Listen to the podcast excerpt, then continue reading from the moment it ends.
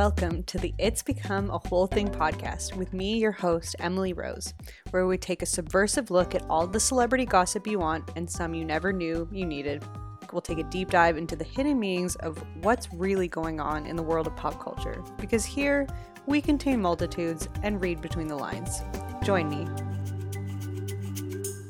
Well, hello, everybody, and welcome back to the It's Become a Whole Thing podcast. I'm your host, Emily Rose and I want to know how everybody is doing today. How is everybody feeling?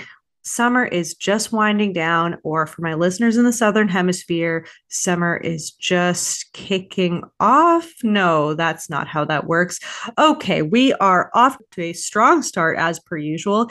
So, for anyone who's new here, I do my little chit chats. I do my little check in at the top of the show. Then I get into my guest, and there's always timestamps so you can skip around if something is for you or just there's a certain topic that you must hear immediately.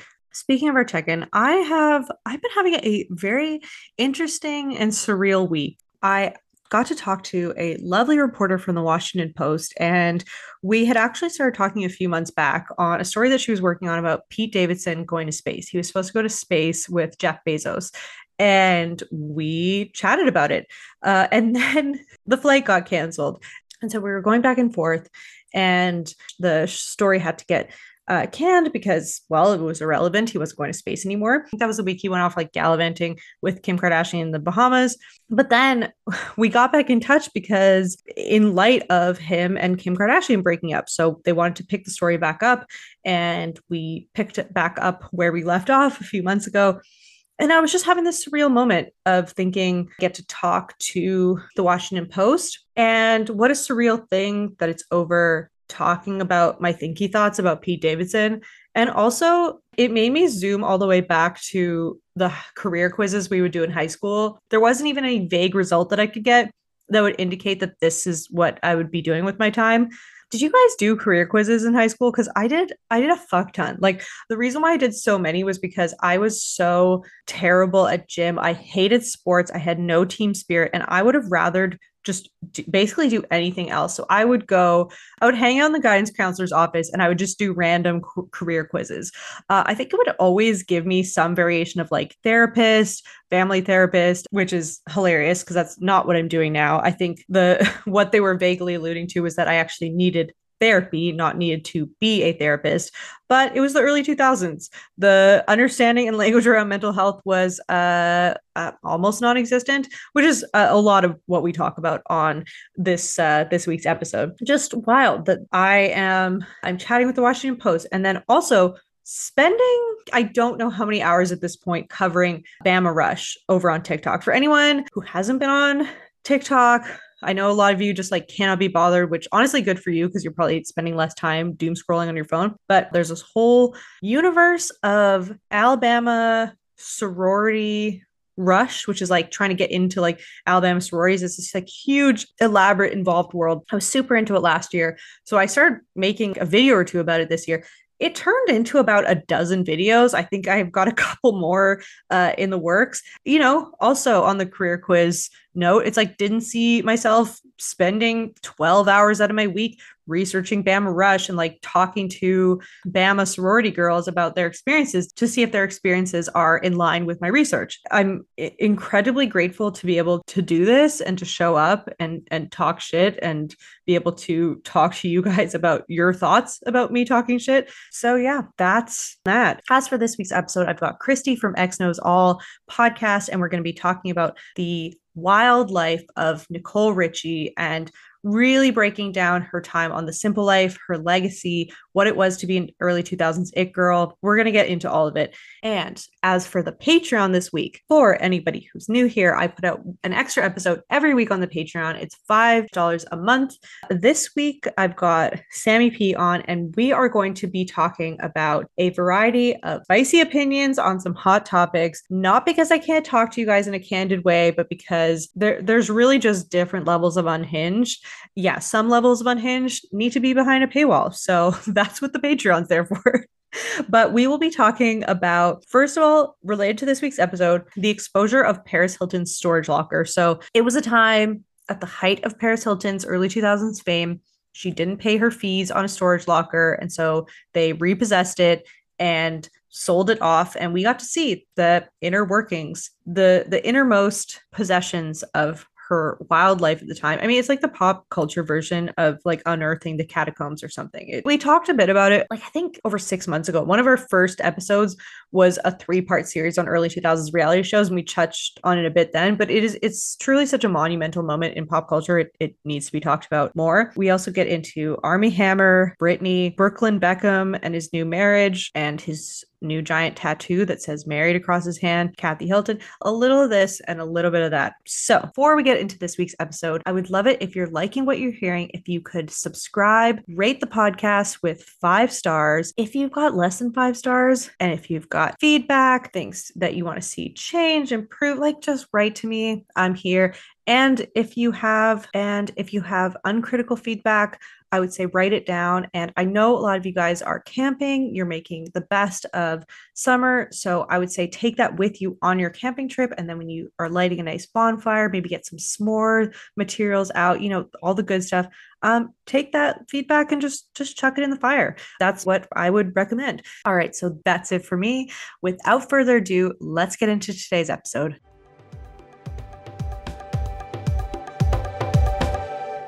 Okay, and we're back with Christy from X Knows All podcast. Christy, how are you today?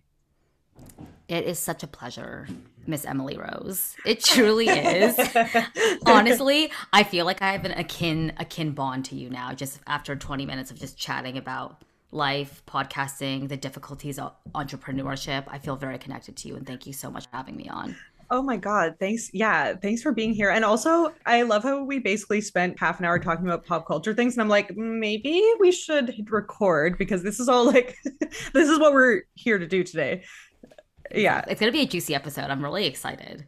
I know. I know. So I've been saying this lately for the past maybe a month or two, I've been leaving it up to my guests to pick the topic. And it kind of feels like I'm running these PowerPoint nights. Like I always saw friends online do these like PowerPoint nights, and I was always jealous. I just wanted to do that. And so I kind of feel like I'm creating it like on the podcast because people bringing forth something that they're interested in, I, I always happen to be interested in it too. And then it's like, we get to just go down the rabbit hole, something like we're both passionate about, even when it's not in the news. You know, like just to jump ahead, we're here to talk about Nicole Richie.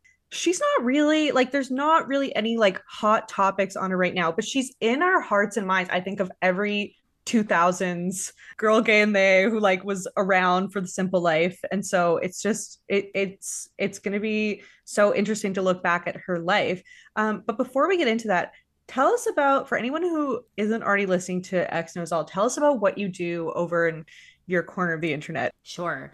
So I started my podcast earlier, like the beginning of this year. So it's very new. It's a very new project of mine. But basically, I churn out weekly content of a single celebrity that I'll cover from start to finish. So, like the way that it's structured is I'll start with their childhood, their upbringing, how they got into the business, and like basically stories about that specific celebrity that you may not know or like things that were maybe in the headlines that you may have forgotten about any like feuds that they had with other celebrities. I just kind of try to do like a deep dive into every celebrity from start to finish start to today um in like under an hour. So i think what i really like to focus on in my podcast is celebrities that like i've loved even if they may not be relevant today. So like Nicole Richie would be a really good example of, of like she was such a relevant star in the early 2000s and she was so part of like that makeup of the Lindsays, the Paris and the Nicoles and the Britneys, the Mischas that really shaped pop culture as we know it from like 2000 2000 to 2005 like it, she was so instrumental in so many things and the discussions that we were having at that time so i just kind of love deep diving into people that we just don't really hear about too much anymore. Um, I think it makes it all the more fun. So when you reached out to me to talk about a topic, I'm so glad that we pulled both of our listeners on Instagram, and the feedback was overwhelmingly Nicole Richie. Which yes. I'm just so excited to talk about because it sounds like it wasn't just us that had this interest. It was actually people that we pulled on the internet that had the same interest as us. Yeah, and and anyone who was an it girl while we were growing up has like cemented themselves into our minds. Like eh, whether we were consciously trying to be like them or not on some level like we were watching them and we were like okay this is what this is what it means to be cool. This is what it means to be like out in the world as this like fabulous adult. Like oh maybe i'll get to like you know be like maybe i'll get to be stumbling out of clubs too or like on a show with my friend. You know we got to like live through them in a lot of ways. But also i i really think that every every female celebrity who came up during that time deserves a redemption arc. Like they were they deserve to have their legacy looked back through the lens of like how we view celebrities now and and honored because they got such a like I, I can't even like short end of the stick doesn't even cover it. Like such disrespect and such like horrific ways that we described like how they were obviously all very traumatized. Right. I think from a societal the societal norms and the societal expectations that we placed on women, even 12 years ago, hell, even five years ago, is so different from what it is today. Yeah. And the discussions that we used to have about women like Nicole and Lindsay and Paris and Britney and Mischa would never be had today. Because I'm trying to think of like the celebrities of 2022 that kind of are like the who are the Nicoles of today? It's like maybe Addison Rae, uh, Sabrina Carpenter, uh, Olivia Rodrigo. I don't know. I'm just like the girl from uh, Outer Banks. Like you n- would never hear the things that we used to say about these women on people like Olivia Rodrigo today. You know what I mean? Just because you would be annihilated, you'd be canceled. Imagine, rightfully so. Imagine if we put one of those stars on the cover of People magazine with a huge stamp of their weight. Imagine if that like that was every week that was every single yeah. week. Like imagine if we did that. Like yeah, the first of all, it would never go to print. If it did, that person would never work again. But this was like this was completely common and like yeah, that's why like for me, I, this this unintentional theme of of my podcast when I look back at so many of my episodes has been this sort of like 2000s nostalgia theme, but also like rewriting that nostalgia of being like we also by association got traumatized because like we were like okay this is this is normal you know like the uh, um i'm still turning it over in my mind from the mary kate ashley episode that i did with tori where it was like just just talking about how the rolling stone article about them when they were 16 was called America's Favorite Fantasy. And the subheading was The Sisters of Perpetual Abstinence. And the first few paragraphs were about how they're so sexy because they look like so young and innocent. I'm like, yeah, it's. It, I'm actually watching the Playboy documentary on Peacock. It was an A and E docu series. It was like ten parts, and they were talking about how it's it's sick because we almost fetishize like the youth. Even today, I mean, like with women in their 30s, 40s, whatever, getting Botox and getting filler to remain youthful, and it's like this fan fantasy about just uh, fantasizing about young women. Yeah, and I think that's. I mean, it's a whole other discussion, but it's like it, it's it's sick. It's like and it still takes place today, but in like very micro ways of like, well, I need to get Botox so I can stay young forever. It's like, well, what about yeah. being young forever is appealing in societal norms? Is it to desire like what men believe is attractive? That when you're over thirty, you can't be attractive. It's just like this whole discussion, and like it's disgusting. Yeah, why are we trying to look like a sexy hairless baby? Right. Yeah, like a seal, a little baby seal with like right pre-pubescent teen. It's yeah. disgusting. Yeah, and I I actually realized this is kind of like a side note, but I realized that I was feeding into it. So the other day on TikTok, basically on TikTok, I, sh- I tend to show up pretty haggard. I would say most of the time. Like I just I, I'm I'm not saying that to be like to fish for compliments. Like I really just show up like first thing in the morning, you know, no makeup. Um, but sometimes I put a filter on just because it feels like going to the effort of putting on makeup without going to the effort. And someone commented and they were like, You look way too young with this filter. Like you're like they were trying to be like you're beautiful but like you don't need this. Um you it really distorts your face to look really young and cartoonish and like you don't need it. And and normally with any kind of comments about my appearance i try to like write it off but i was like oh my god i hadn't even thought about it in terms of like me subconsciously trying to look really young. Like and and it just made me decide like okay i'm i'm not going to use this filter again like even though it was kind of like this little ego boost of putting on this thick filter and looking like ooh uh, look this is glam that i don't even know how to do on myself i was like that's it's not just glam it's not just makeup it's it is distorting my features to look this certain way good for you for like taking action My ass would just be like, well, I, you know, it's hiding this blemish, so I'm just going to continue using it. I'm glad that you're putting your money where your mouth is, and you're like, I'm no longer going to be driving this expectation that we need to look like we're fucking 14. Well, I mean, yeah, like I, I this is this is the only comment that I'm about my appearance that I'm actively going to take to heart because like people will be like, "Oh, you look old," or like whatever. They'll they'll say like mean things, but I'm like, "All right, like okay," and you know, like yeah, I'm right. showing. Okay, okay, Bridget, show me a full body photo of yourself with a, a very close up of your pla- uh, of your face, so I can judge you just like you're judging me. Like, shut up. Yeah, yeah. You're so um, rude. Yeah, I I know. Um, I know I have some I have some sassy answers saved up, and I I think I allow myself maybe one or two a month. Um, one of the mo- one of the most recent ones was, um, how's your life? How how'd your life turn out? Honest answers only. Please, I'd like you to just yeah. How, how did you get to this point where you're leaving these comments on a random person's account? Yeah, right. um, but um, but yeah, that's uh, that's that's its whole own thing. But I would love for us to get into into the life of Nicole Richie. So just before we get started on her life and her timeline, what what is it about her that made you a fan? Like when did you first really become like a Nicole Richie stan?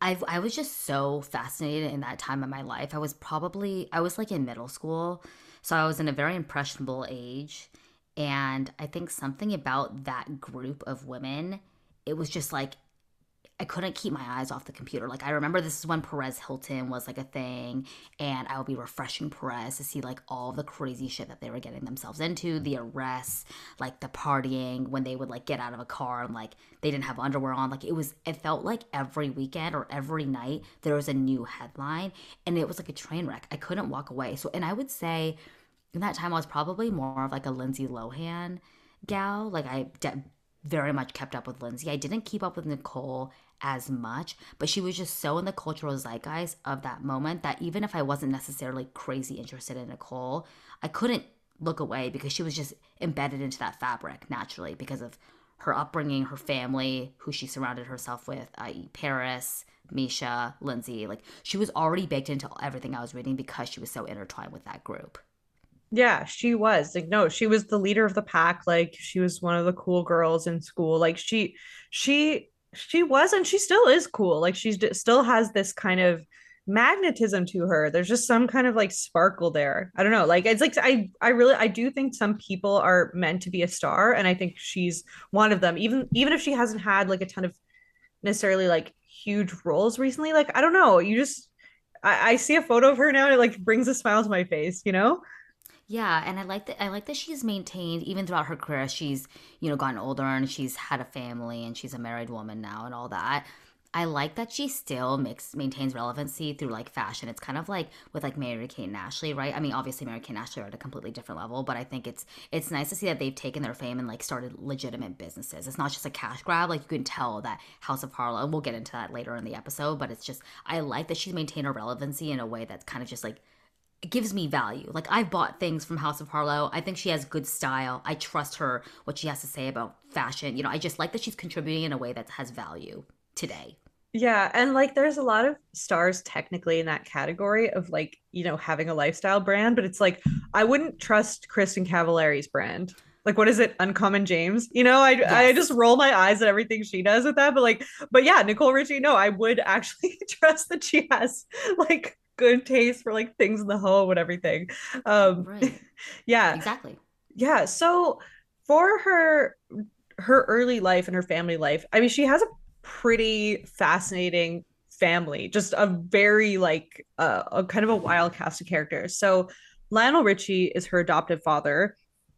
Um, he started off as someone who was just her guardian. Basically, her her parents um, said they couldn't afford to raise her, and uh, maybe other things were going on. Who knows? Doesn't really matter. Um, but they gave her to Nicole or to Lionel Richie to be her guardian when she was three. And then she stayed in his care and he officially adopted her when she was nine. So that's her dad. Her adoptive sister is Sofia Richie, who best known for, I guess, the people she's dated. And I I don't know. I I I think also justice for Sofia Richie. Um anyone who's had to date Scott Disick, I'm just like, I don't know. There should be a fund to pay for your therapy.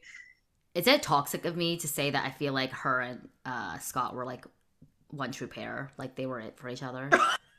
Is is that horrible for me? It's just like I feel like he was so grounded when he was with Sofia, and then when he and Sofia, I know we're getting on a tangent, but when he and Sofia were together, it just felt like he wasn't too out of out of bounds. But then after he broke up with Sofia, he was jumping to like Amelia Hamlin, who I cannot stand, and like a few other women. I just feel like she was the grounding force for him. I Um, love Sofia. I I I mean, yeah, I I'm I think that like a- any time I see a pairing of a freshly turned like 18 or 19 year old with a a grown man, I'm just disgusted and like the fact that she seemed like the more mature one makes me even more disgusted. But like that's you know, that's that's like its whole oh my god. Like I have been asked, this really is a tangent. I've been asked like who is my least favorite Kardashian, and it's Scott Disick, believe it or not. Like, even though he's not a Kardashian, like I, he just is yeah, I don't know. He he deserves to be uh in jail or something. Like, I don't know. I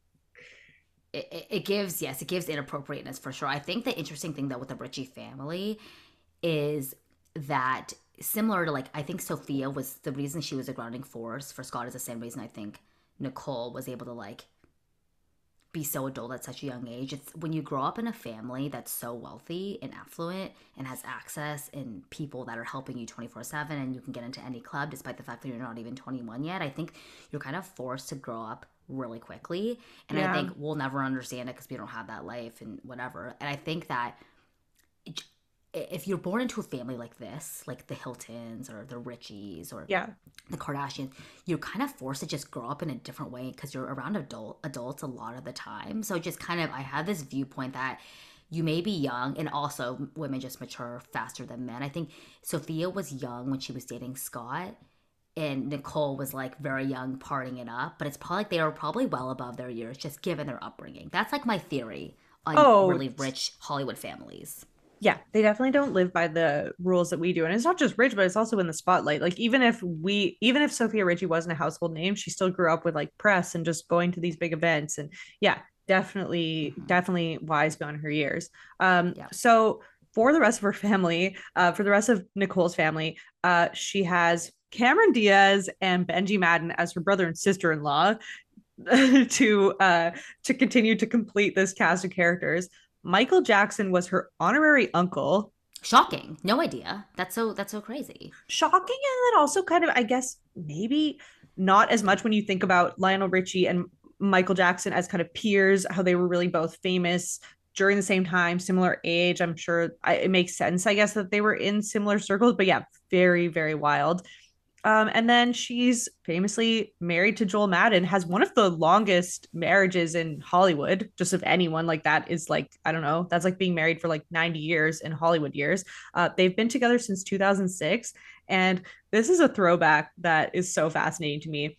They sold the first photos of their daughter to People magazine for $1 million, which is such a relic of the time. Chrissy, what do you what do you what do you think about that? So I, I think is, this is the, the reason. What I'm going to say is the same reason why uh, award shows like the Oscars and the Grammys aren't as fascinating to us lay people anymore. Because I feel as if during that time prior to social media, prior to us getting uh, insider visibility into stars' lives at any given moment in time through IG stories or reels or TikToks, it's like there were these untouchable people that you could not have any access to. It was like there was this black gate that was like a wrought iron black gate that you could not penetrate. And now it just feels like celebrities, they're just so accessible to us at our fingertips that it's crazy to me that People magazine offered them $1 million for their baby photos and they were able to get that much money from People magazine. When in today's world, like how much would those photos be worth? Like probably money, but certainly not $1 million. It's just, it's very indicative of the time that we were in. Like again, the early 2000s, it was, I think the reason that that time is so nostalgic for a lot of people is because that access to celebrities was so limited and it just felt like they were otherworldly. Yeah. Yeah, and and even if those photos were worth something, which I can't see them being worth very much, it's like even if you let's say seal a deal, you're like, okay, um, this A-list celebrity and this other one gave us the exclusive rights to their first child's photos. Well, you might have them then go and post a photo on their Instagram the next day and it like immediately doesn't it doesn't invalidate them but it takes away their worth because like you're going to get a more intimate portrayal into their life you want to see them in their living room with their kid like in a more candid photo than you do in these like glossy people magazine photo shoots so. Right. I know i kind of miss i kind of miss the time when it's just like it was so just we were so reliant on like when the magazine would hit the stands and we could watch it you know i mean we could read it. It's just it's what a what a simpler time.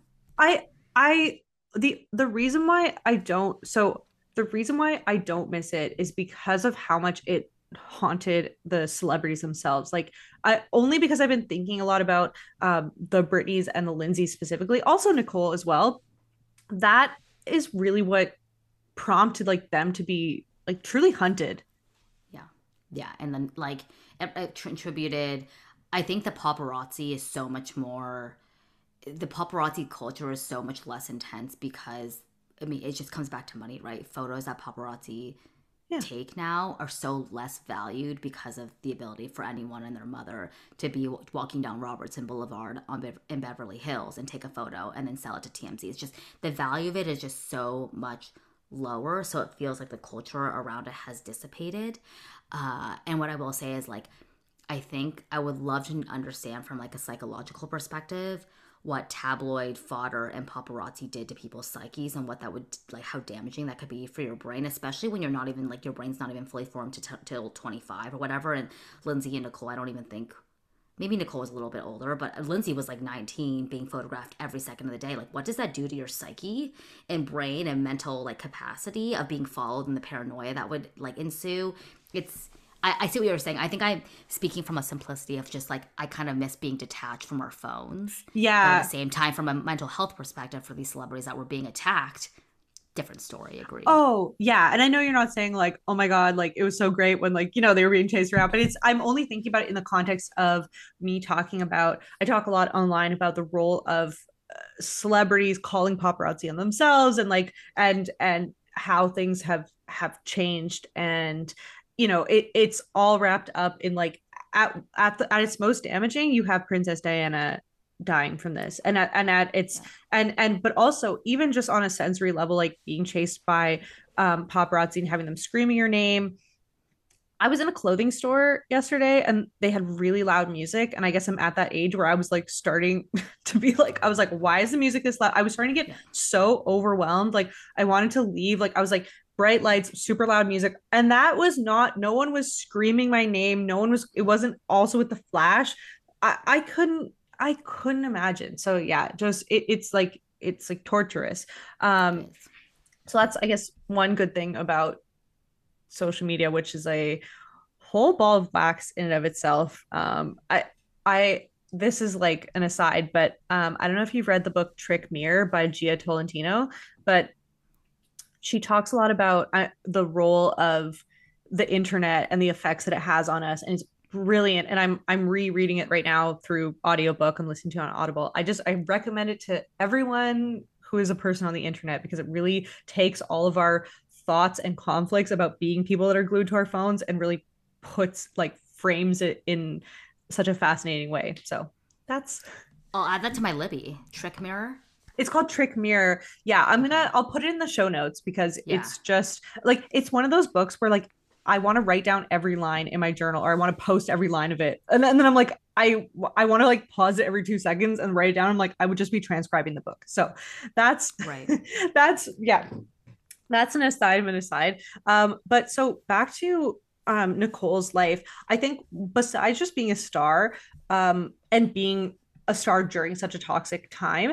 Um, I think one of the things that really affected her negatively and led to a lot of the troubles later on in her life was her parents' divorce. So Lionel Richie and his ex-wife Brenda um, went through a really bitter, very public divorce, and during this time, they were both incredibly indulgent to Nicole, which is something that happens not just with celebrities; it happens with regular people all the time. But they both have talked about how this was this really negative thing where they were both like just trying to make her happy by saying yes to everything and even she said herself like i don't think a little girl should have had that much freedom so that was kind of one of the groundworks for um her troubles Right. And then I was when I was looking at like that where she was in that time of her life, she had done an interview with Diane Sawyer a year after she had done the interview with Vanity Fair, and she kind of described how her addiction to drugs came to be.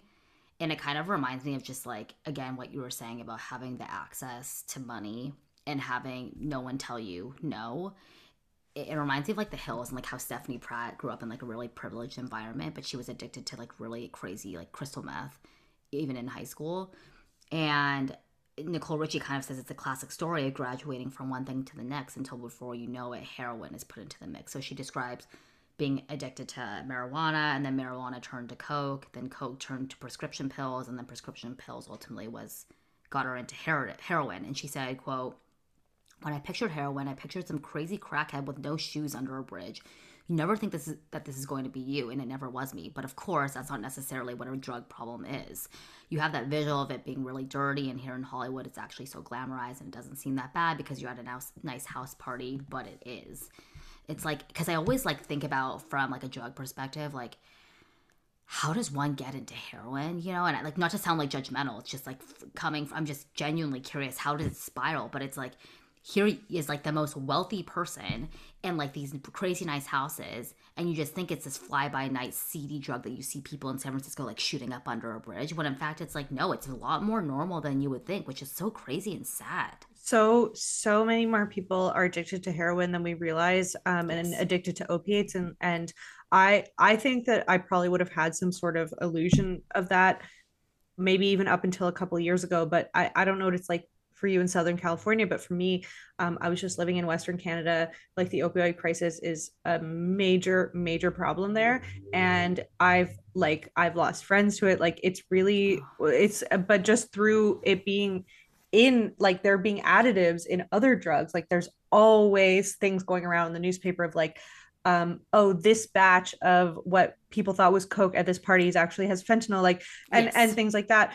But it's one of those things where like I know the way that my brain is wired, like I think I was raised pretty well. If I had been in this situation that she was, I would be on the same path. Like I I I would have the little gremlin on my shoulder that's like more more is more, like more is better, like would have been activated. And like we when we were growing up, we were in like it was the dare era. It was like we were taught this very like if you do if you smoke weed then it'll lead to coke then it'll lead to heroin like we were we were literally like taught that that was going to happen but for these people like that is what happened and you also add in the how many hangers on were there like how many people would see them as their ticket to like money and being like if i get them addicted to heroin then they're going to be a client for me yeah, it's like reliant. It all comes back to money. It's like, well, then they're going to become reliant on getting the next hit, the next high.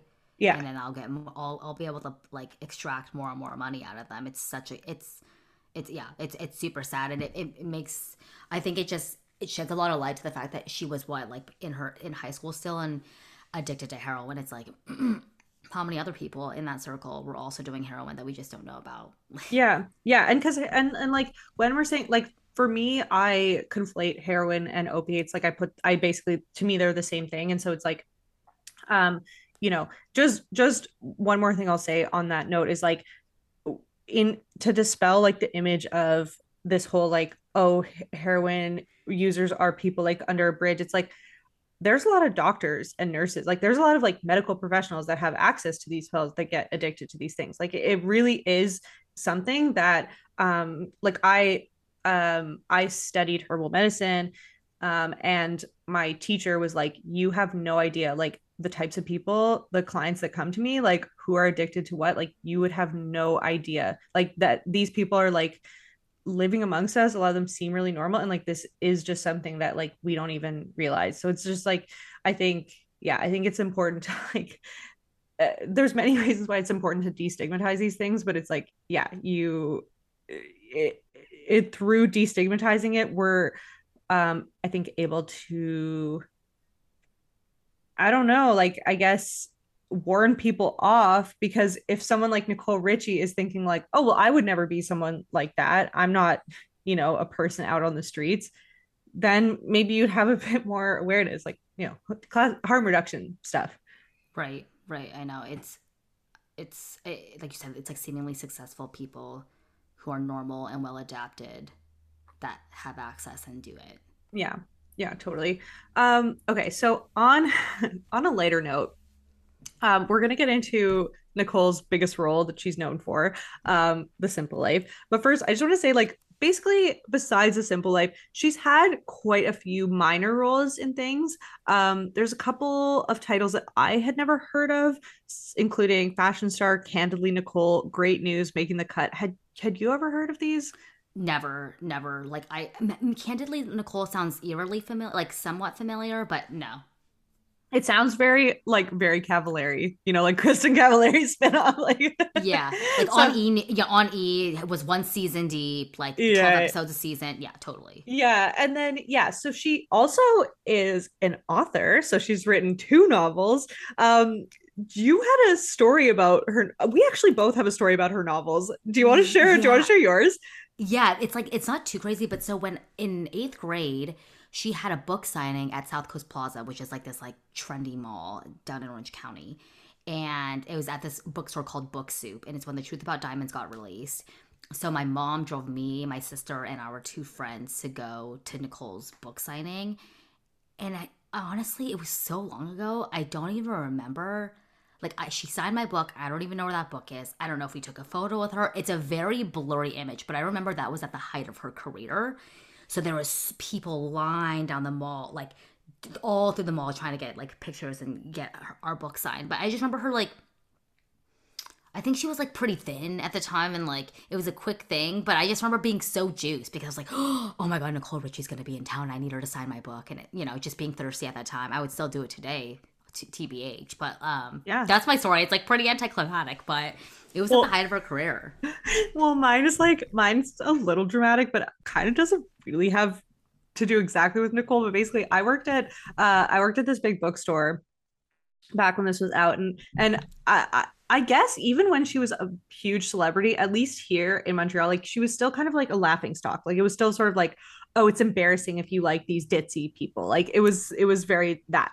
So I was at the I was at the cash register and if you wanted to return a book without a receipt you had to like talk to a manager. Like you had to it was like you had to basically like explain yourself because it was a rare thing. So this guy this guy came to return the truth about diamonds and and i was like didn't have a receipt. And and then he started telling me his story about how his friend was diagnosed with cancer and yeah i guess wait i'll put it okay content warning. So this is talking about illness. So his friend who was his age, like he was very young, was diagnosed with cancer. And Nicole Richie was her biggest role model and like got her through tough times. Like she would just like read about Nicole, like watch her shows. Like she was just her inspiration. And he bought her this book and she passed away before he was able to give her the book. And we're both sobbing. Like he's crying, I'm crying. We're both like sweeping. Oh and and then and then and like we're talking, we're like you cry talking about Nicole Richie to each other.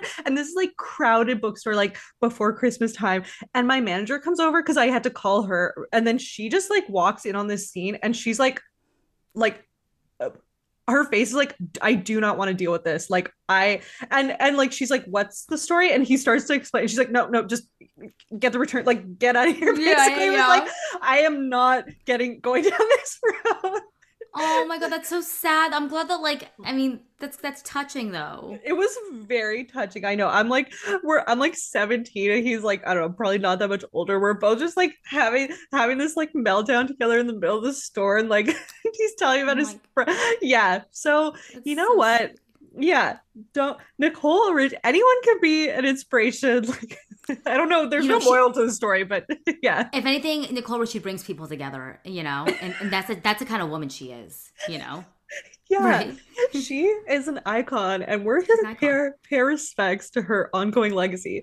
Um, you said you buy from House of Harlow. You're like a it, House of Harlow fan. I'm a House of Harlow girly. Yeah, like they have they have stuff like it's not. It's a little bit more high, like higher end, but it's not like it's not it's not designer, you know, like it's approachable prices for like a little bit higher end stuff. And I just like that she's because she was like if we cannot mention Nicole Richie without discussing the fashion icon that she was. Yeah. And like the fashion guru that she was of the early 2000s. So it only makes sense for someone like her, who was such a staple back then, to like what we used to wear, like that boho chic. She's kind of the one that started the boho chic. You know, she, she Yeah. Nicole Richie walked so Vanessa Hudgens could run. You know what I mean? Like with the boho chic Coachella look. Like so that so Vanessa so Vanessa Hudgens could run to her blanket at Coachella. Literally, I can't stand Vanessa Hudgens. That's like a whole other episode. But like Nicole Richie was such a staple for us from like a fashion perspective. So it's just like for her to have like created this brand, and it's like an homage to her child who's named Harlow, I think. Um, I, I don't know if it's a boy or a girl, but I just I like that she's maintained relevancy through fashion. It's like the Olsen twins, right? Like they don't act, they don't do press at all, but they maintain relevancy through like their very high end like designer fashion brand and people take it seriously. And I think the same can be said for Nicole. It's like she's not this like reality TV crazy drug addicted like fe- like I don't know heroin chic gal. She's just a respected fashion designer now. She maintains low keyness, so I, I like that for her. I like that this is where her path has taken her. Yeah, I mean, and she's lived all those existences. Like she's she's dealt very heavily with addiction, which I guess we'll get, um, you know, we'll we'll get into a bit more with the timeline of everything. And it like it just, I mean, it also just goes to show like for for that like, um, you know, just in talking about how addiction affects people from all walks of life. It's it's also this like it's not this be all end all like it's not the end of of your success. Like you can come out of it and like have this whole incredible life after. Um so so going to, into the simple life the the show that was just such a game changer like coming up during one of the first like really big reality shows. Um this was coming up around the same time that survivor was coming out. Like it was just it was one of the front runners that was like this inc- like incredible success that i don't think anyone could have predicted. Um but it ran from 2003 to 2007 and there were sort of three really successful seasons. Um it was sort of kind of canceled, picked back up, aired for two more seasons, but really it was like three seasons of glory and then the wheel started to fall off the wagon. So, um, I mean, for anyone who doesn't know, I mean, it they were playing a, a character on the show. Like they both admitted it. The producers typecasted them into these roles. Um, Paris was cast as the airhead, Nicole was cast as the troublemaker, and both of these roles were them just an exaggerated version of themselves. Like Yeah, Par- Paris, yeah. Paris is a bit of an airhead. Nicole was a bit of a troublemaker. Like that is true, but they were just like had to amp it up. You know, Paris doesn't Mhm. actually talk in her baby voice now. We know most of the time, but she was told to talk in her baby voice. Same with Nicole. And so Mhm. I, yeah, and so the show was like most reality shows, had like one foot in reality, one foot in total artifice. So some of it was real. I mean, some of it is just like you can make an entertaining show out of putting Paris Hilton and Nicole Richie in a small town and just having them interact with people. Like that is already entertaining. You don't need to feed people lines for that. There were some fake plot lines. Um, do you do you remember the show? Like, do you remember watching it? yeah. I think that the reason why it was so dynamic and electric for viewers was because, like you said, it was so unprecedented at that time to have reality shows like this.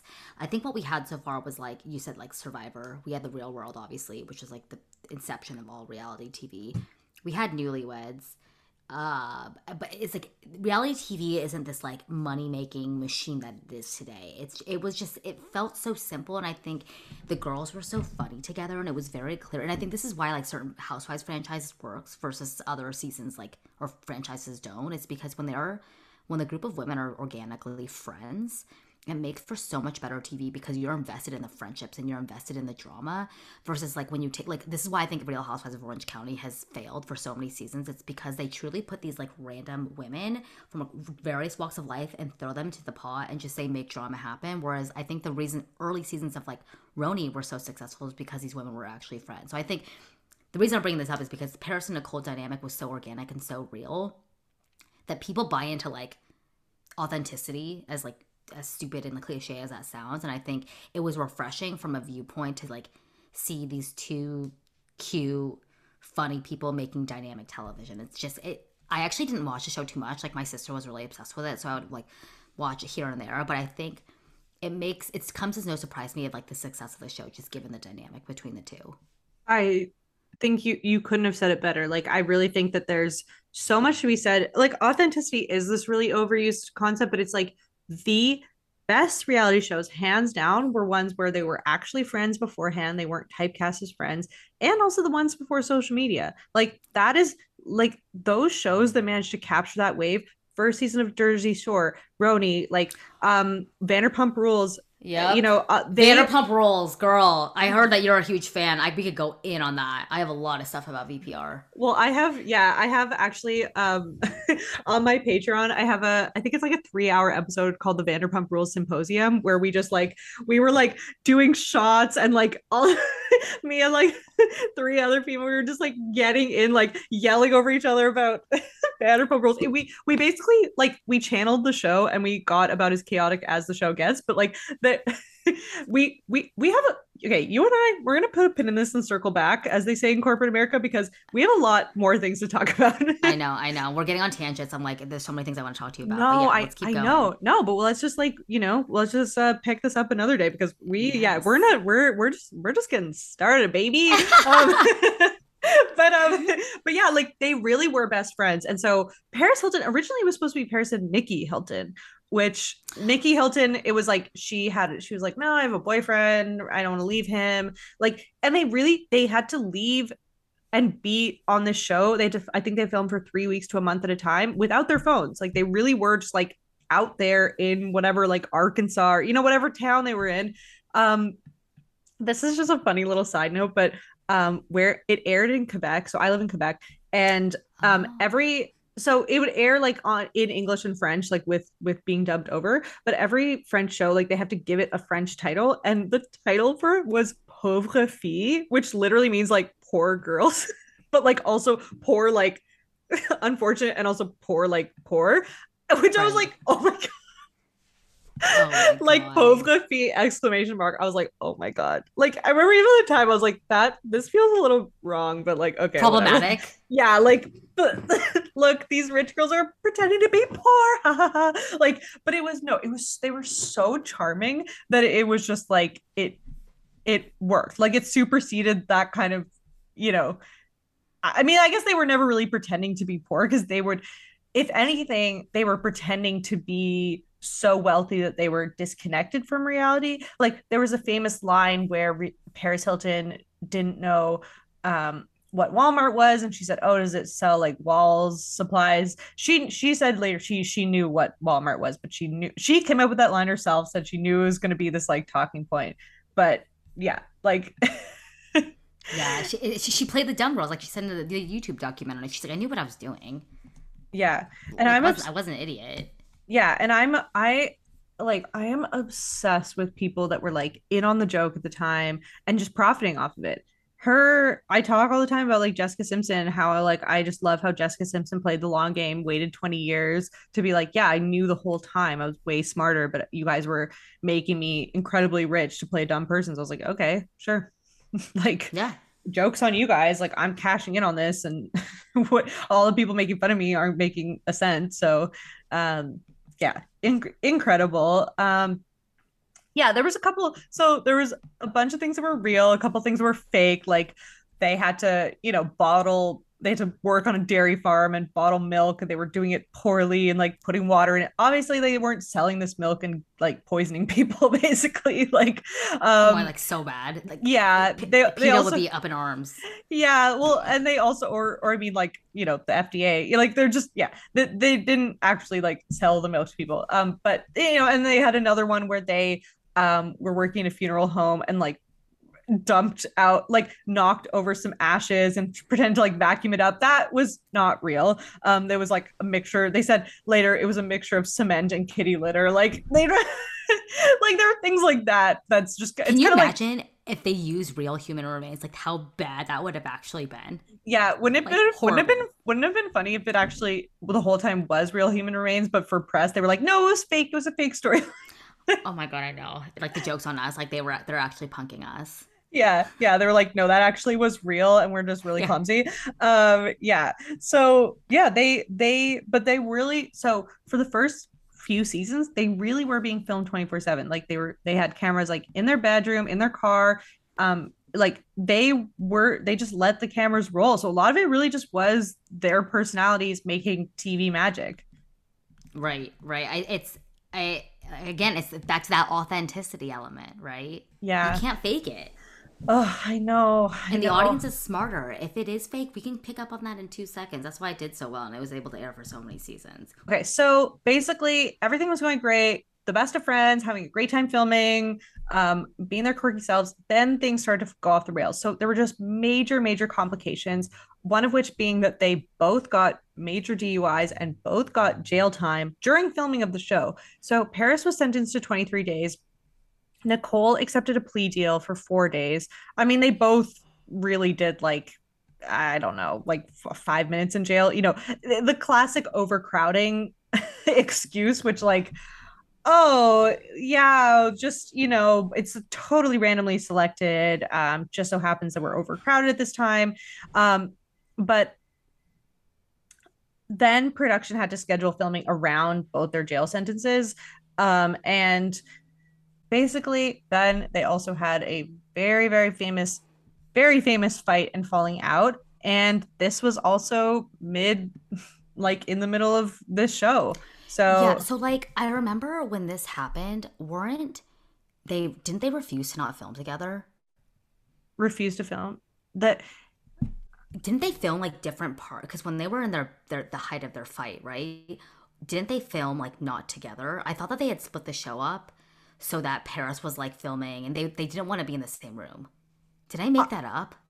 I it sounds right. Like i don't know if that's like a mandela effect thing or like it but it also sounds like very much something that could have happened. I mean it, the whole thing was like very messy you know like they at one point they were talking about replacing nicole richie with like uh Kelly Osbourne or even like Lindsay or Lohan. like Kimberly Stewart. Yeah, remember? like they were they were really trying to like scramble because they had this really successful show. Um, but the girls actually the the ladies actually had um they they talked about it publicly. So do you want to do you want to get yeah. into that? Yeah, so I'm like I think it's it's really tough because it kind of gives me you know when like I think just going back to, I, I, had a couple thoughts while you were talking. Like, you know, when Kristin Cavallari got onto the hills and she was like, I was playing like this part. Like, I felt like I had to, when I got to the hills, I knew what the agenda was for me. I knew I had to be like the bad girl. I knew I had to be the bitch. And I think the reason why, going back to the reason the show was so successful, was because Paris and Nicole, they were organically being themselves. Sure, they played up like the airheadness, they, they played up the troublemaker. But I think we all related to them on a degree of like, they were, even though they were like these like really affluent, wealthy, famous people, there is a relatability factor that I think really connected the viewers to them. So I think when they had their like divorce era, that's the reason why the show just kind of like fell apart because it's like we kind of fell in love with the relationship that the two of them were building with one another and then when the fallout happened it's like well why are we even watching the show anymore because it felt like the whole dynamic and the surrounding reasons why we were so obsessed with it to begin with was because we loved your friendship yeah. so i think for me so I was doing I did a little bit of research into what like what the cause, the catalyst of the reckoning of the the downfall of it.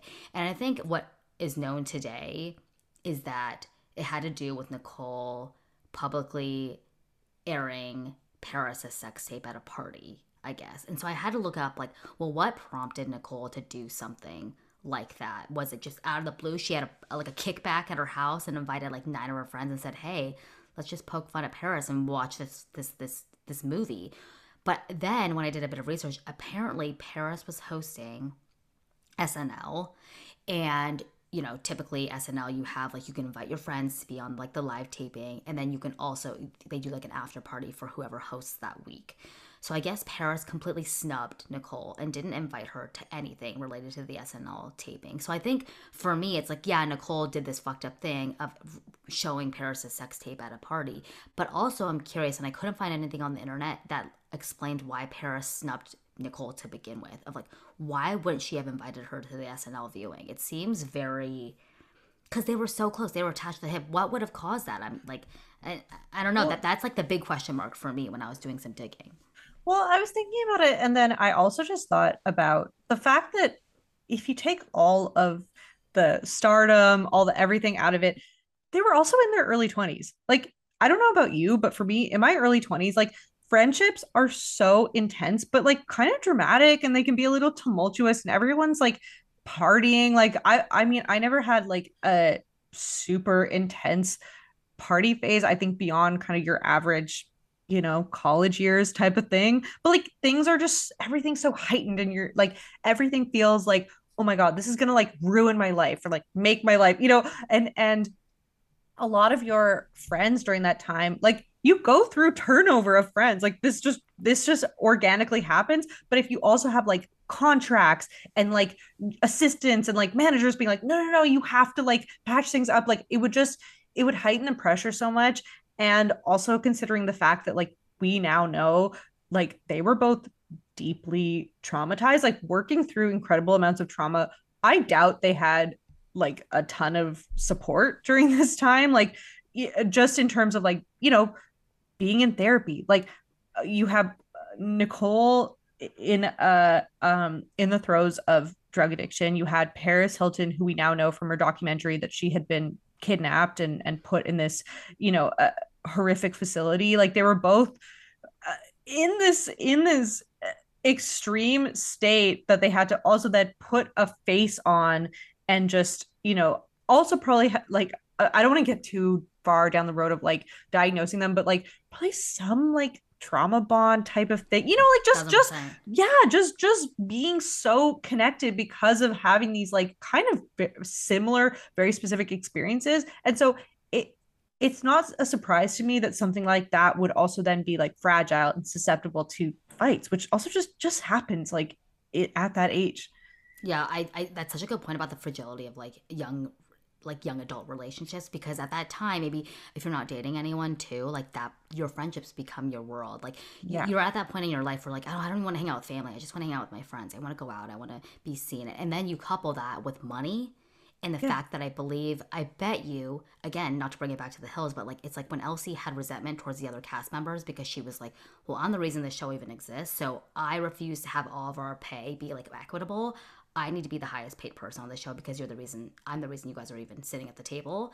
I bet you Paris, and this is just my assumption, perhaps when you couple the fragility of young friendships plus all this fame, all this camera, all this lights, all this action, and then if you pair money with it and finances, there's gotta be resentment. I, I I'm assuming. Yeah. Because if I even think of like partnerships with like people who have like co-hosts and podcasts i cannot even imagine how difficult that would be because like i had a podcast for a short period of time with a girlfriend of mine like back in 2018 and it ended like after 10 episodes because we realized like there was like it, it just our lives became the podcast and it didn't become about our friendship anymore. It's like when we were talking it was about the podcast what we were gonna who we wanted what we wanted to talk about that week. It was like gone was our friendship. So i can imagine that they might have had us Paris probably I bet you would have had what happened maybe is that Paris was kind of the reason Paris was like at the forefront right? She was like more of the star and she's the reason why Nicole had that platform. And Nicole found her own path in her own right at that time. But I think that perhaps Paris had a bit of like animosity maybe which towards Nicole like well you're the reason I'm the reason you're even on the show I'm the reason like you're getting all this money you're getting all this press yeah. So I can imagine maybe, and especially at that young age where it's kind of competitive and you you want to succeed yes. and you don't really want to see other people succeed. Paris, I'm sure not putting blame. I probably would have the same thing as like LC or Paris. It's like you have this like God complex where you're like, well, fuck that. Like I should be getting paid more. I should be getting more press, and then I don't want you to get any of that. So I can, I guess what I'm saying is I can kind of imagine maybe, maybe that I'm answering my own question and the fact that maybe Paris had started developing this angst against Nicole subtly but slowly and surely over time. And it kind of maybe took a head at the SNL viewership thing. And then the sex tape viewing thing happened and it just kind of spiraled from there.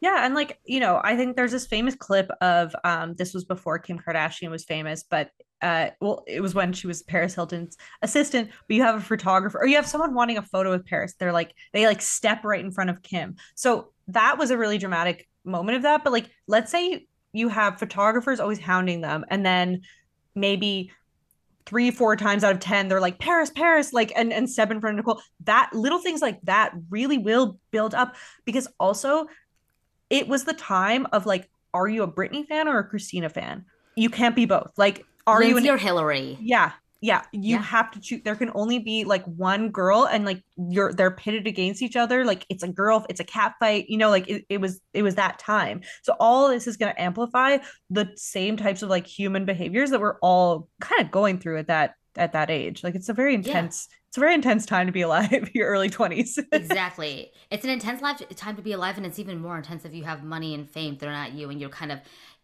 that people want you to kind of be it, that that we like you're that's such a good point. It's like this is the time when it was peak women pitting women against one another. Yeah. So I bet you it was like there was probably some tabloid fodder going on behind the scenes that kind of maybe put them against each other.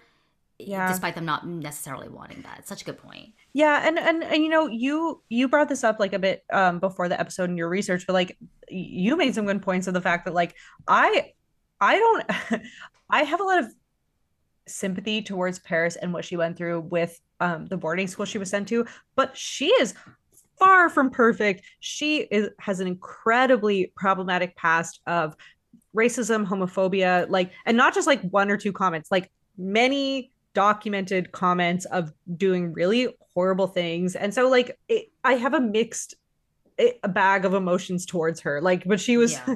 she was no angel so yeah, it's. I think it's it's interesting because Paris is rewriting history right now, and she's having her come come up again for the Yeah. it's like her second wave of fame, and I think a lot of it was attributable to the YouTube documentary because I think at the end of the day, you want people to be relatable, and I think that behind the glitz and the glamour and the the, the baby voice and the like that's hot and like the shoes and the dog. It, I think Paris was able to humanize herself and relate to other people through that documentary. So I think because of that, she's had this second wave of a come up, which great. But I think what people tend to forget, especially if you are a Gen Zer and you're only seeing Paris as this like fabulous, relatable queen who's just like she's just like us. We have this like uh what's that term? It's like you want to forget certain parts of your past. Like you're having certain like uh, amnesia. well i say we i say as a society we have a goldfish memory because like I- Yes. and, and i'm guilty of it too you know i saw the i saw the documentary and um i was so swept up in it. And it was actually sam who's often my co-host on the on the pod and on the patreon. She was like well do you she was like do you remember like her storage locker being broken? Oh no she didn't pay the fees on her storage locker. And then all of these basically they they auctioned off all the items in it. Like What was in it? what wasn't in it? Like that could Oh be my its God. honestly its own episode i'm gonna Wait, link- I've never heard of this. oh my god it was so, so many photos like prescriptions to all these pills like angry Oh. emails um like eh, the inner life of what was really going on with paris at the time like i'm kind of Oh, like shit. I'm I'm I'm de- I'm debating whether like this could be its own like um maybe like Patreon episode. Maybe I'll like link it in the show notes. I'll I'll figure this out. But like it is the the contents are like I, I'm I'm like short fusing right now because I'm like where do I even begin? It was so salacious. Um, but it just it shows you know Paris was like a quote unquote like mean girl. You know. yeah, yo, oh, absolutely. and beyond think- just throwing in words like saying like black people are disgusting like really like horrific things Oh many many times like yeah just on camera you know so. That's it's very problematic but but then at the, at the same time it doesn't really come as a surprise to me because think of how many feuds that she had with so many people back in the day. Like she was horrible to Lindsay Lohan. And I'm not saying Lindsay Lohan is any kind of an angel but like do you remember when Brian, Brandon Davis and her were walking down the street and that he, uh, Brandon Davis was poking fun at Lindsay Lohan? She's a fire crotch she's a fire crotch. And Paris was just in the back gig- hee hee hee like with her short little hair like giggling in the background. And then remember that other video that surfaced of Paris in her like front patio behind the gate screaming, She's not welcome here. She's a fire crotch about Lindsay Lohan. Like she was so awful to her. And I think she had she just had beef with so many people and it's just like, okay, well you can't claim to be this like inclusive, relatable queen when you were also a terror to begin with. So like sure what what nicole did bringing it back to nicole it's like what nicole did was awful but at the same time what prompted nicole's behavior to do something like that because if it was aligned with the way that you treated other people like lilo i can imagine that maybe nicole was a little bit justified in her approach and the term fire crotch like stuck with Lindsay for so yes. for years. Like it was what people led with. It was it was cruel. Like and yeah, so that uh, but that's the whole thing that I think both of us this is the approach that both of us take with pop culture which is that like multiple truths can exist at the same time and like these that we can look at both facts as truth. The we, they are they are complex people so are all of us and so it's just like they're also like allowed to evolve. Doesn't mean they, that we need to like write all this off and be like oh you know instantly forget about it but it's like yeah i don't think that we need to take a Gen Z kind of view on it where I think they only know Paris from this Renaissance time where everything's just like, you know, McBling and like her Netflix cooking show and all this cute stuff. Like, I think you can look at her past and be like, holy shit, really fucked up. And then also look to her with kindness of someone who was completely let down by her parents and, you know, put through so much there yeah there's some dark there's some darkness to her to her family for sure the last thing i'll say about paris is like from what i've heard online she's a very gracious person to fans who ask for photos and she's always very gracious and sweet to the paparazzi so i think like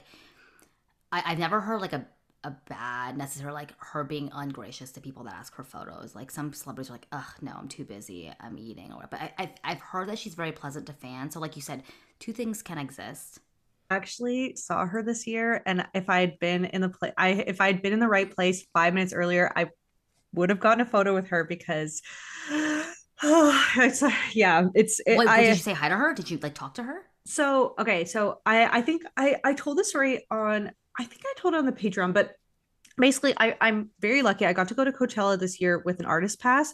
Um, i had a friend who was playing. You fancy uh, bitch. Uh, I I, I I have a my childhood friend who is just know from yeah from being like little kids um is a DJ and just happened to have you know be talented and made it big. So she was mm-hmm. playing Coachella and so she invited along some of her basically like oldest friends. Yeah, and so we went to pick up our artist pass and so it was funny because this was like I think 2 days before the festival and we were like leaving the Airbnb, we're like, should we get dressed up? And we were all kind of like in our sort of half PJs, like, and we're just like, no, no, because we're just gonna walk into this room, get our bands, and like leave. We walk in, there's like it's then we realize like oh my god it's the it's the artist pass so there's like all of these like just like like rappers and their crew like all these like all these like um like super glamorous folks and we're just like like could could I have not been wearing socks and sandals right now? Like, could I have just been wearing something else? Like, just like, but whatever. Also, like, no one's paying attention to us. But at the same time, we're like, did we need to? Could we have just taken a moment and just like, you know, done a little like? Um, could we have just taken a moment? Yeah, yeah. Could we have just, you know, like, could I? Could my hair not be in a messy bun? I don't know. Like, just you know that kind of thing. So we're walking. Okay, and then also everyone that I went with no one was a really big celebrity person. Like they're all just there for Jayda, who's the artist, Jayda G. Um, they're all just like, you know, there to see her perform and support her, whatever. Like her family's there.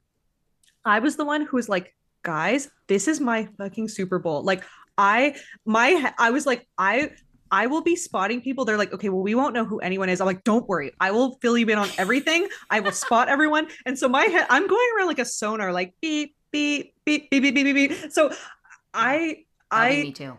Yeah, yeah, yeah, yeah, totally, totally. And everyone just kind of like laughing at me. Like it, I was like, oh, it no. was no, it was perfect. No, no, they were like in a not in a like um just in kind of oh, like a laughing yeah. with you. They're they're they're loving like your yeah. excitement. Yeah because yeah, i was like i was malfunctioning the whole time basically. So so so we're walking in and we're like kind of just taking this huge breath in because we're like okay we all look like shit basically and there's like everyone is you know in full festival mode. And paris hilton walked past us down the hallway right when we were about to walk into the place where you get your bands and she was in a juicy tracksuit. She was holding a chihuahua and she was smiling and she had a trucker hat on and she had a huge smile on her face. And I was like, "This was this year. This was this, was, this, this was this in April." Oh my god, I love that. That's so cute. I think I like I think I I almost like left a dent in some in like my friend's arm because I just grabbed. I was like, like, but I didn't want to be like loud about it. But I was like, and so and so, and then we walk into the room and they were like, yeah, Paris was just here. She took photos with every single person. Um, oh, and then cute. and then this one of the guys who who went to take a photo with her happened to be wearing a Paris Hilton t-shirt at the time, and they were both like, oh my god, and they were like, she was so nice and like took so much time, and so I was, was so it was just it was this really special moment, and even though I didn't wasn't in the room where she was taking photos, just the fact that I got to breathe the same air as Paris Hilton wearing this tracksuit, wearing this trucker hat with a trough. I was like, am I yeah, my my early 2000s soul can rest easy. Oh my, I love that. So like I that is honestly so cool first that you got like that exposure to celebs because I would be exactly like you. Literally, my radar will be, I wouldn't be paying attention. No, no, one can talk to me. I'm just on high alert all weekend. Like, I'm not there for the music. I'm there to see a celebrity and take a picture with them. Um, Christy, I'm, I'm very excited oh, for you. Chrissy, you'll you'll appreciate this. Um, I forgot that there was even music playing. So when someone said, um, when one of the people that I was with said, "Who are you excited to see this weekend?" I said the cast of Vanderpump Rules. Like I was like not even joking. I was like, I'm gonna find them. And did I'm you gonna, find them? Yeah, I did. I because I I was like I was lo- that's what I was like focused on. I was like yeah. I was I was laser focused. But um yeah, actually for anyone for anyone who's interested in that episode, um, I even titled it like those old Facebook albums. So I think it's called, um, it's on Patreon. It's the nights, the nights we won't remember with the the nights we won't, we won't remember forget. with the people we won't forget. yeah. Oh, um, I have a.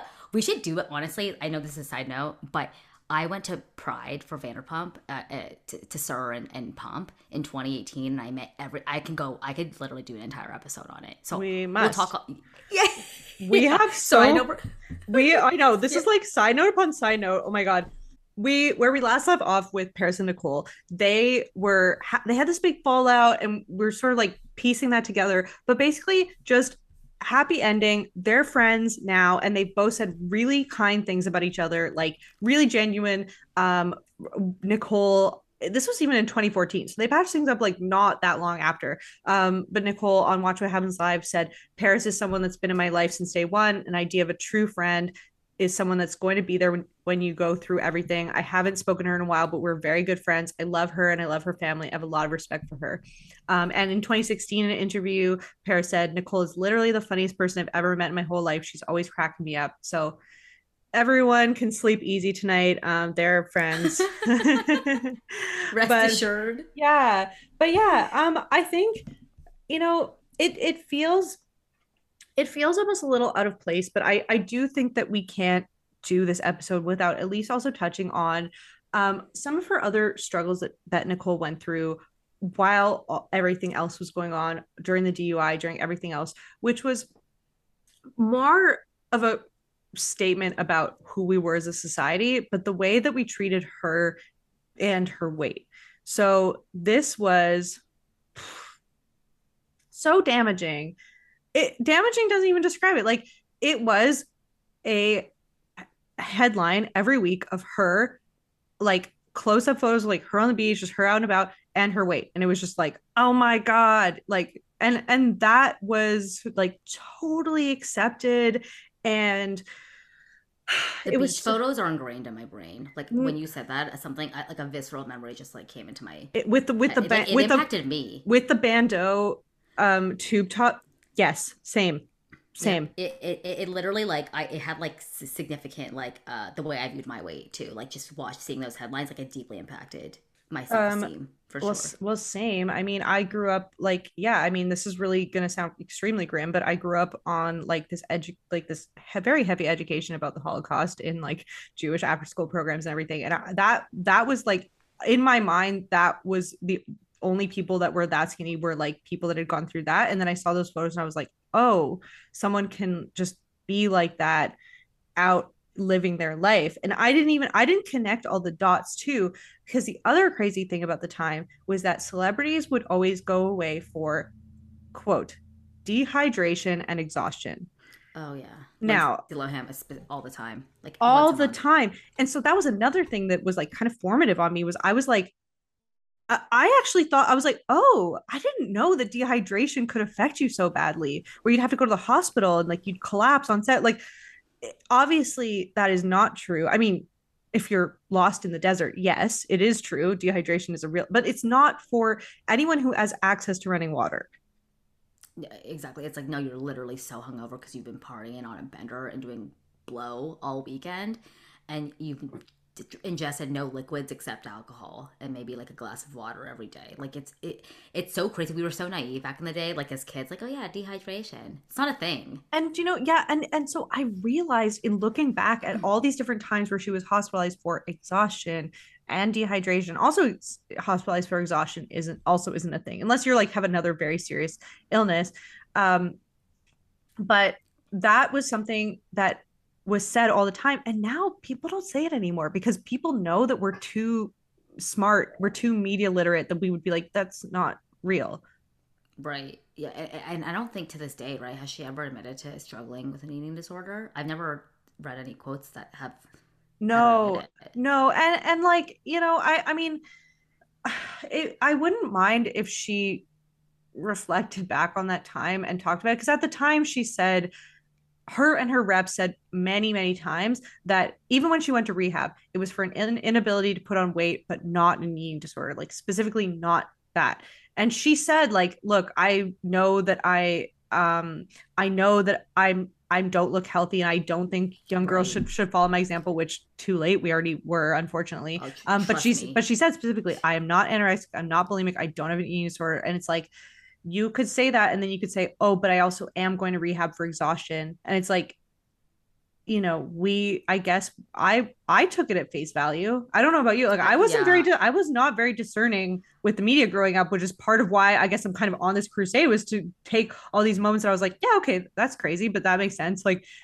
right. I'm looking at these photos of her on her instagram and she's still so thin. Like it's kind of it's honestly kind of concerning even today. But the, the, the reason I say it's concerning is because like, and I've talked about this too. Like, I'm like hyper aware of just like weight and eating disorders because like I've just gone through my own struggles with it, and basically like the way it goes, and I'm not like a doctor, right? But like generally the way that the body ha- like is able to fluctuate between your weight is like you're supposed to be any depending on like your height and other things like you, you should generally fluctuate between like 10 to maybe 20 pounds. Like for me, 20 pounds would be significant because I'm so short, but like generally a body should fluctuate up and down between 10 to 20 pounds in a lifetime, but depending on the weight, because she's so small in terms of height. For her to have been so curvy eh, in that point in her life, I mean, maybe she was maybe binging, but like for you to have such a significant weight fluctuation like what she had, it speaks to like other things and maybe it's like a legitimate health problem that she was facing like a thyroid issue or something else but like it's not natural for your body to fluctuate so significantly in that short amount of time unless you're doing something actively to like restrict yeah and and you're not alone you know like so many listeners and so many people have written in like i i mean i think struggling with um with eating with a relationship mm-hmm. with body image eating disorders all these things are inc- like so incredibly common and like mm-hmm. that is part of why i feel so motivated um to to reflect on these times because of like the body shaming the the sex shaming like just the everything shaming like sh- sh- yeah shaming us for existing as women through the lens of like how we talked about women in the spotlight um and like you know she doesn't she doesn't owe us an explanation of her no. what's going on with her medical history but it is just it is kind of a it's sort of like this unfinished story in some ways. It feels like like okay, she uh, how do I say this? She doesn't owe us anything. She doesn't owe us an explanation into her personal life, but it is interesting that at her height of all these years in the spotlight, she was also so actively obviously very sick from the way that she looked and always had to make comments about it and those comments were always I do not definitively have an eating disorder. Um, and then we kind of never heard anything else from it. So it is it like how can we not i think it's like how can we not have questions because it was so in our face literally every every time we went to the grocery store there's something new. It's like oh, how, how can that not be imprinted in our brains? And we do have some like questions. Granted she doesn't owe us an explanation. It's just more of like my my brain can't help but react to like these it, outrageous photos of her body. Yeah, and not to mention like I'm sure also becoming a mother, like also not wanting like her daughters to to to take that on also must be a huge concern too. And the fact that like if that is a struggle, like that never goes away. That's for life. you know like that is something that is always something to manage and it's not just something that like oh poof it evaporates like mm-hmm. you know so who knows like she could still be struggling like it, it, we don't know um it's not our business but it is just like it's just i don't know i don't like it's, it's different time it's yeah. a different time like and i don't think we would ever be having these conversations about like like I said, like the Sabrina Carpenters or Olivia Rodrigos or Addison Rae's or Charli D'Amelio today because the conversation is not even on the table anymore. So it's like the reason we're having this conversation is because it was literally so relevant in that time, and that was so much of the tabloid fodder was the weight and the, the boob jobs.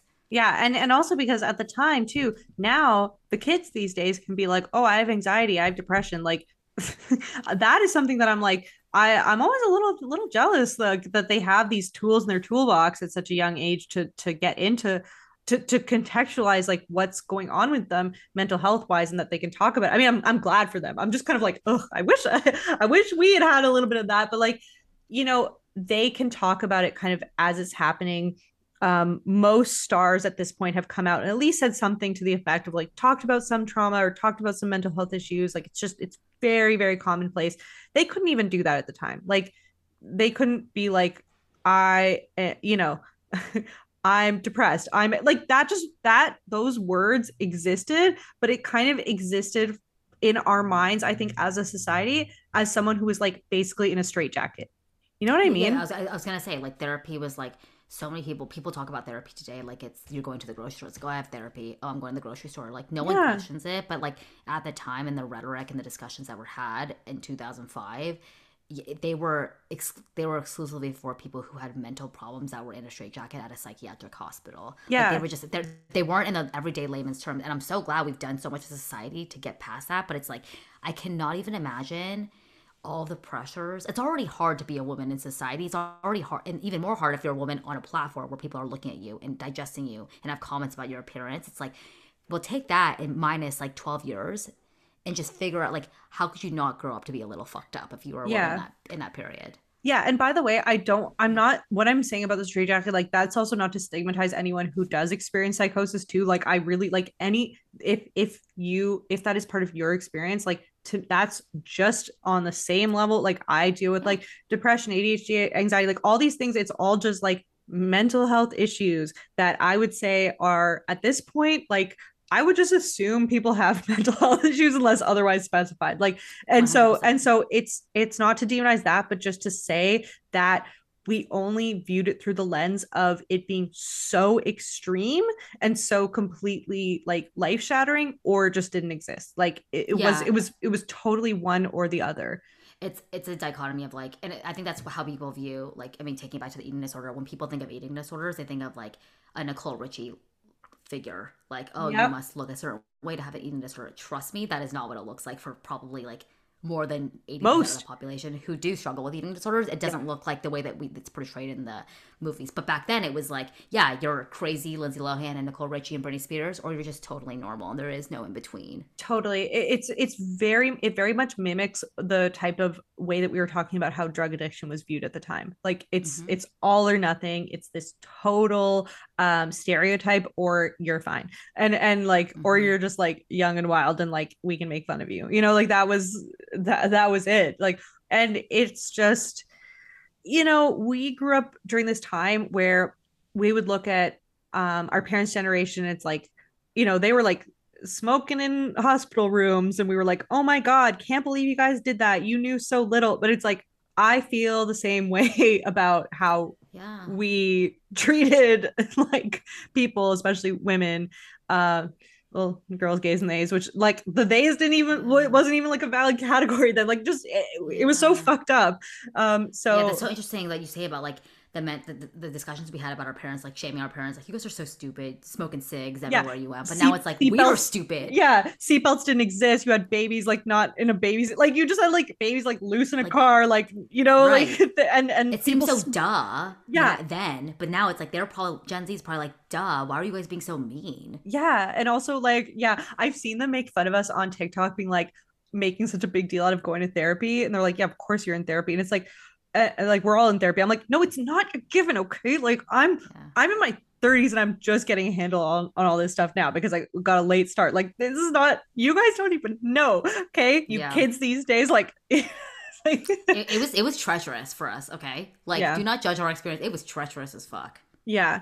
And so I I don't want to end on this negative note because I really do think that like when we look back at this life that Nicole has lived, the fact that she is functioning, running a business, has two kids, has a marriage that's gone on for over a decade, like that is incredible. Like for anyone to just survive that era to me, incredible. Like I don't even know if I would be able to survive those circumstances. So the fact that she's like out and about doing her thing, like being being the girl boss, like like The girl yeah, boss. Yeah, well, I Yeah. always say that with a little like you know, it's always tongue in cheek, but like she is, she's Yeah. running a successful business. Like I, I'm just, Yeah. I'm so, I'm so impressed by her, and I mean, I don't know, like she had a, she had a show on. there's do you guys, there's this thing like Quibi. It was like.